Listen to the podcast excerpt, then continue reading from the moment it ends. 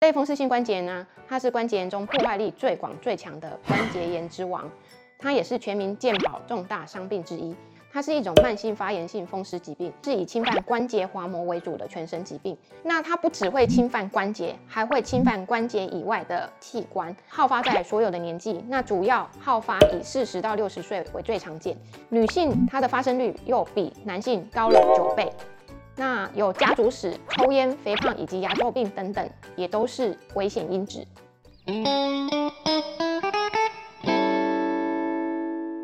三分钟医学堂，让您更健康。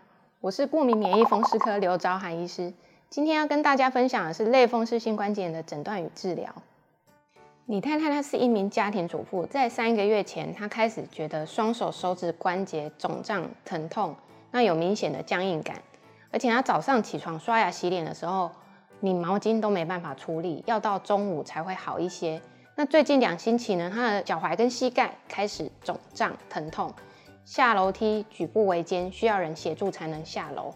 那李太太呢？她曾经到诊所就医，但是效果不佳，而且症状越来越严重，尤其半夜及清晨常会被痛醒。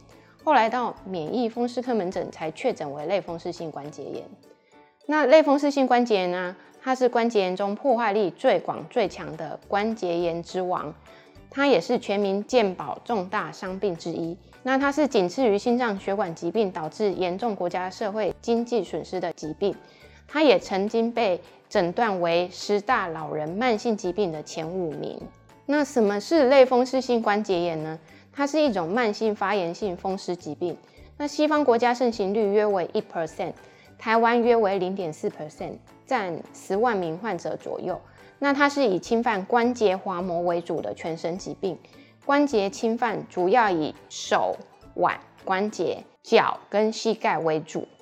那它的临床症状呢？关节等症状主要包含关节会有对称性的发炎反应，也就是你左手有疼痛，右手同一个位置也会有疼痛的感觉。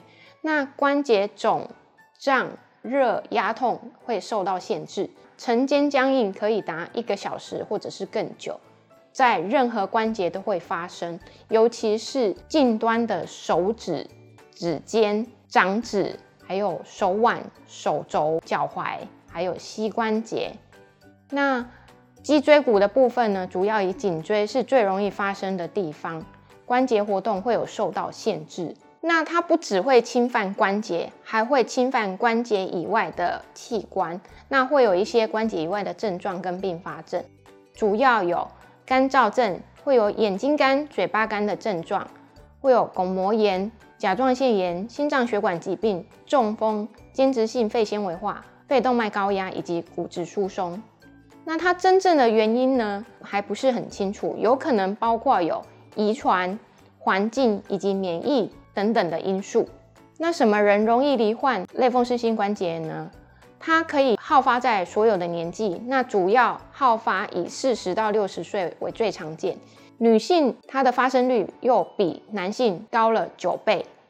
那有家族史、抽烟、肥胖以及牙周病等等，也都是危险因子。